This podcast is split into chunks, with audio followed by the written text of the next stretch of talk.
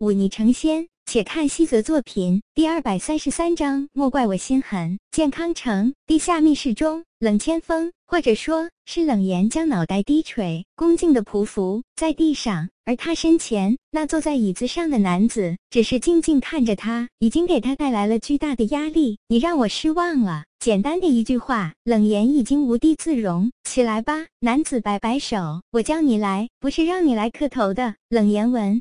颜值起身来，正面看着那气度雍容华贵的男子，心跳忍不住快了几分。男子淡淡的看了看他，摇摇头说道：“这几年未见，你倒是出落得愈加漂亮了，这很好。不过，若你没有要继续把墓穴发展下去的决心，不如早些找人嫁了吧。我会帮你引荐健康城中的人。杰俊彦必不会辱没了你。”这话说的风轻云淡。冷言听了，却暗暗咬紧了嘴唇，双手握紧，指甲都刺进了手心里。不甘心，男子淡淡问道：“是？”冷言抬头看着这本是尊贵无比，却又甘愿扮一个宦官的男子，咬牙道：“我自认为做得很好，做得很好。”男子轻轻一笑：“也是，你为墓穴付出了十三年，从十二岁入墓穴，一步一步走来，从底层杀手走到刺王。”再到后来将伯刃吞并，确实十分不易。付出这么多心血，哪有甘心拱手让人的道理？这我理解。可是你现在却走了弯路，墓穴只是工具，它应该是我手中的一把刀。可你现在在做什么？从可兰山杀死赵广之后，我安排给你的事情，你做了哪一件？我认为自己做的没错，反倒是义父做错了。冷言眼里的冰冷之色散去，取而代之的是一种少见的温婉和苦楚。义父，北地安危有多重要，想必您心中比我清楚。二十年前，就因为一次换房，蛮人趁虚而入，荼毒北地三百里，多少人因此而死。义父，难道？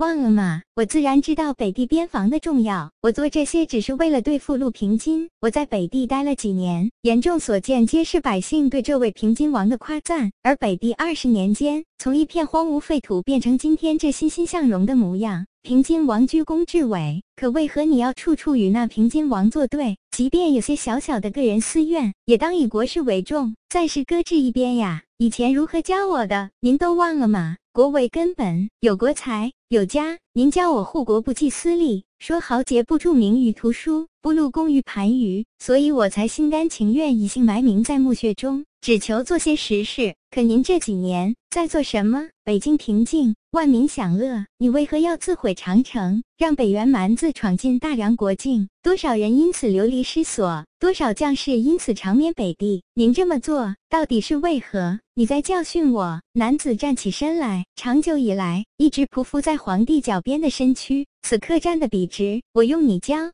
言而不敢，只希望义父能以大局为重。大局，男子轻轻笑笑，笑话。我在皇帝身边，岂会不知这天下之大局？陆平金早有反意，只不过这些年来吾皇卧薪尝胆，注重人治，南地发展迅速，军队强盛，他陆平金找不到机会。哼，这些年他北地的土皇帝做的逍遥自在。可咱们这些为国出力的人，却得到了多少好处？他陆平金不除，实在是心腹大患。冷言微微一愣，略一沉思，说道：“若废了陆平金，那么他的儿子便可以世袭罔替，成为新的平金王。可这位世子比他父亲可要差远了，不论才华、武功、城府，都逊色不止一筹。”如何能当此大任？陆冲男子笑道：“他不行，要换就换得彻底一些。陆家人都一个德行，目中无人，孤傲自大，难以成事。要想大梁安定统一，必须找一位皇帝信得过的人来取代他陆家，否则换与不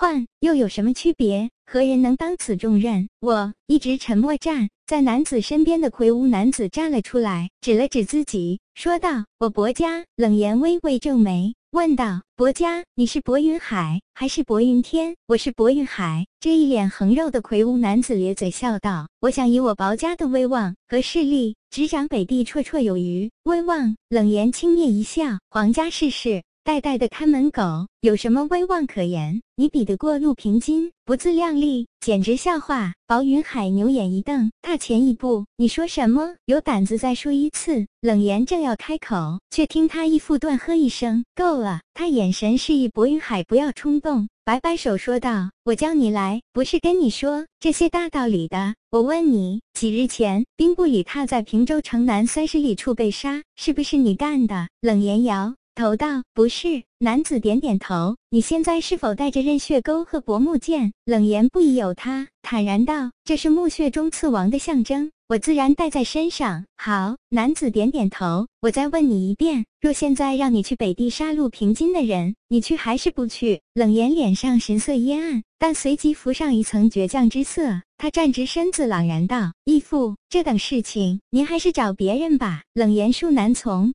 命男子轻叹一口气，说道：“当年你冷家犯下大罪，一十七口进皆被杀，是我力保救下了你。我教你学问，授你武功，不说赛过生父，却也算得上是你半个老师了。你就是这么报答我的，义父养育授业之恩，冷言丝毫不敢忘。只是大义面前，当舍弃儿女情长。”恕我难以从命。好，好，好！男子连连拍手。他叹了口气，指着冷言，低声道：“既然如此，便怨不得义父心狠了。云海杀了他，夺下两件兵刃，你便是墓穴刺王。”冷言悚然一惊，正要辩解，却看到男子已经转身走进密室深处。薄云海狞笑一声，将拳头捏得咔咔响。我劝你不要反抗，念在你长得模样还算俊俏。我会手下留情的。冷言双手一抖，薄木剑铮然出鞘，刃血钩也已蓄势待发。你不妨试试。武尊敬。薄云海笑道：“不错，不错。难怪李千岁对你这般看重。如此年纪入尊敬，前途不可限量啊。不过也就到此为止了。”他踏前一步，双拳一碰之下。浑身气势勃发，整个密室似乎都受到牵引，被他完全掌控。冷言感觉自己连汲取元力都晦涩难行，百试百灵的刚劲竟然完全用不出来，忍不住惊呼出声：“五黄境，算你有眼光！”薄云海厉喝一声，一拳轰出，刹那间，整个密室里满是风雷之声，一股沛然大力若碧海怒涛，汹涌澎湃的朝冷言席卷而去。